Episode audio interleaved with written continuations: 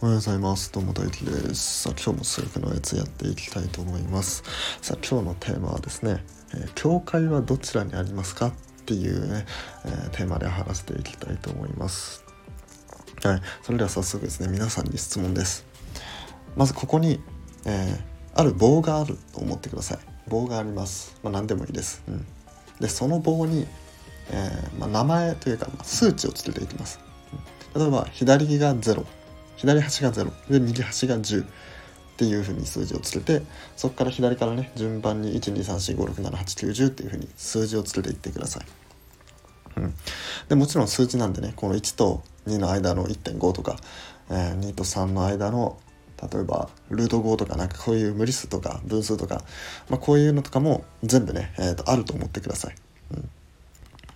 まあ言ったらこれは数直線なんですけどねあの、まあ、あの想像しやすいように棒って言ってるだけで、えーとまあ、こう数直線みたいなのがあると思ってください。まあ、0から10までの、まあ、端がある、まあ、端があってもなくてもこれはもうどっちでもいいんですけど、えー左端が0右端が10であるこの棒っていうものを、えーあるところで切断します。まあ、これもどこで切ってもいいんですけどじゃあここでは仮に3のところで切ったとしましょう。はい、じゃあここで質問です。この3っていうところで切ったんですけどじゃあ3っていう数字はこれ今0の左側0がある左側にあるのか10がある右側にあるのかさあどっちの棒に含まれますか？っていうのが今回の内容なんですね。はい。まああの一応言っとくんですけど3っていう点はあの1つしかないんでこの3を2つに分けて両方とも含まれるとかそういうのはなしですよ。うん、あの両方とも含まれるってやっちゃうとこうなんですか切った後にまたくっつけたとしたら3が重なっちゃうじゃないですか。で3が2つ出てきちゃうんでそれはダメです3両方とも含まれるっていうのはなしです。うん、まあ同じようにあの両方ともにも含まれないっていうのもなしですよ。あの切った後に3がないってことはその元に戻そうとすると3だけあの穴が開いちゃいますからね、うん。だから3っていうのは左側か右側まあどっちかに存在するんですね。まああの実は今回このどっち側にあるかっていうのは あの正直あんま問題じゃないんですけどあの重要なのはその3を含まなかった方なんですね。うん。じゃあもしこう左側に3があったとすると右側に3っていうのは入ってないってことになりますよね。うんまあ、さっきの説明から言ってあの3を2つに分けることはできないんであの右側に3は出てこないと。うん、じゃあここでさらに質問なんですけどこの右側まあ言ったら3で切った後の3から10のところですね3から10の右側の中に含まれる一番最初一番最初一番最初ってなんか意味かぶってるな。あの最小の数字っていくつになると思います、はい、ちょうど3で切って3は左側に含まれてるんですよ。うん、かる？0側の方にあるんですよ。でえっと今右側のその3を含んでない右側の3より大きい3から10のところの話をしてます。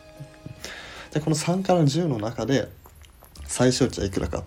っていうのを考えたいんですけどこの最小値として考えられる3っていうのはこの棒の中には入ってないですよね。左側の棒には3は入ってますけど右側の棒に3は入ってないんで、うん。じゃあ最小の値はいくつになるかっ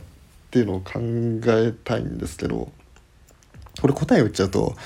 あの存在しないんですよ最小値は。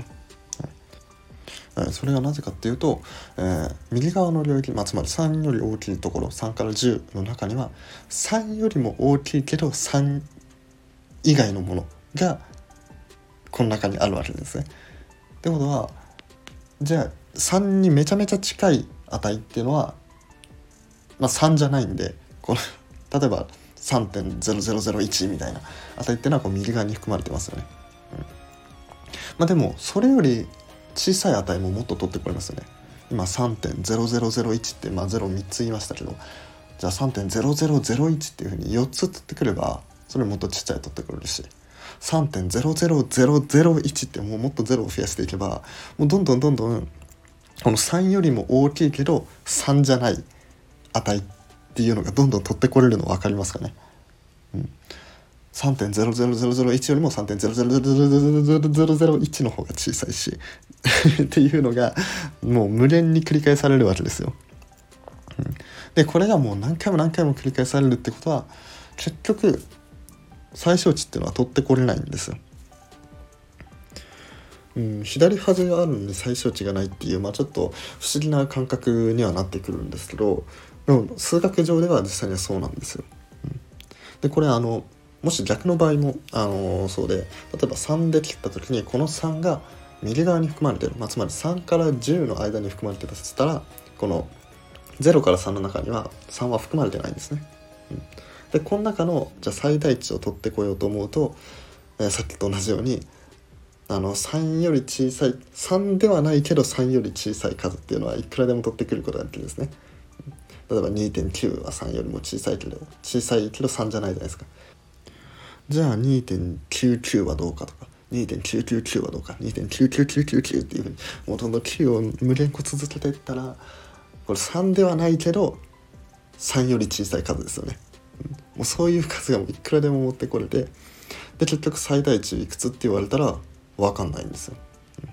でも右端はあるんですよ。3で切断してるんで。まあね確かにここら辺は不思議ですよね。うん、俺も ちょっと感覚的にはよくわかんないんですけどでも数学上ではちゃんとこの議論は合ってますよね。うん、3ってのは2つに分断できないと。じゃあ右か左かどっちかに含まれると。じゃあ左に含まれたとしたら右側の最小値はないし右側に含まれたとしたら左側の最大値はないっていうのは、まあ、ちゃんと数学的な議論にはのっとってますよね。うん、で実際これはねちゃんと数学的にも認められてるんですね。でこの操作のことをね、えーと、デデキントさんっていう人がね、えーと、やったってことでデデキント切断とか、まあ、デデキントの切断とかデデキントカットとか、まあ、そういうふうに言われたりしますと。でこのね、えーと、不思議な現象がなぜ起こるのかっていうことなんですけどこれはねちょっとあの卵が先か鶏が先かみたいな、まあ、ちょっとそんな話になっちゃうんですけどこのデデキント切断っていうものができるっていうのはこういう不思議なことが起こるっていうのはなぜかっていうと実数の連続性があるからなんですよね。うん、実数の連続性っていうのは何かっていうと、まあ、例えば逆の、まあ、連続と逆のものを考えた方が分かりやすいかもしれないですね。例えば、えー、整数とか、えー、0123456っていう数字ありますよね。うんまあ、そういう数字の集合ありますけどこれってのは012345っていうふうに続いてるんですけどこの0と1の間の0.5とか1と2の間のルート2とかそういう値を全部すっ飛ばして0から1に行って1から2に行って2から3に行ってっていうふうに進んでるわけですね。こういうのを離れて散ってるんで、まあ、離散的っていうふうに言ったりするんですけど、まあ、この離散的の逆ですね。こういうふうに飛ばすものがない一個も飛ばすことがないっていうのがこの実数っていう、まあ、数の集合なんですよね。だから数直線上にある数字っていうのはもうぎっしりに詰まってるんですよ。どこの点をパンって決めても絶対そこに点があると。まあ、何かしら数があると。うん、っていうのが、まあ、実の連続性っていうもので、うん、これがもしあの整数の数直線だったら01235ってなしかない数直線だったらパッて決めたところが、まあ、たまたまね、えー、と1の点とか選んだらあの数字ありますけど例えば1.5の数字1.5っていうところを取ってきたらあのその数直線には012345しかないんでそのそこには数字ないじゃないですか。だけどもし実数だった場合ちゃんと1.5っていう数字があったりルート2っていう数字があったり円周率 π っていう数字があったりみたいな感じでどこを取ってきても必ず数値が存在するっていうのがこの実数の連続性っていうのなんですね。はい、で今回あの実数の連続性があるからデデキント切断ができるっていう説明をしましたけど実はこれあの逆も成り立つんですね。あのデデキント切断ができるならば実数は連続であるっていうことも言えるので実はこれあの同値関係なんですよ。イコールなんですね。デデキント切断と実数の連続性っていうのは同じものだと。うんでさらにここからね面白いのがねこのデレキント切断と同値の言い換えっていうものがいっぱいあるんですよね。これもね分かってくると結構面白いんですけど、まあ、例えば一つ出すと,、えーと、上限があって常に増え続けている数列があったとしたらその数列って何かの値に近づいてきますよね。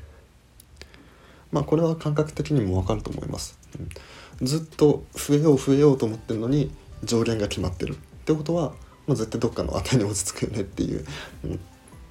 まあそういう定理があるんですよ。でそれとさっきの実数の連続性も同値だしそれとデデキンと切断も同値だしっていう、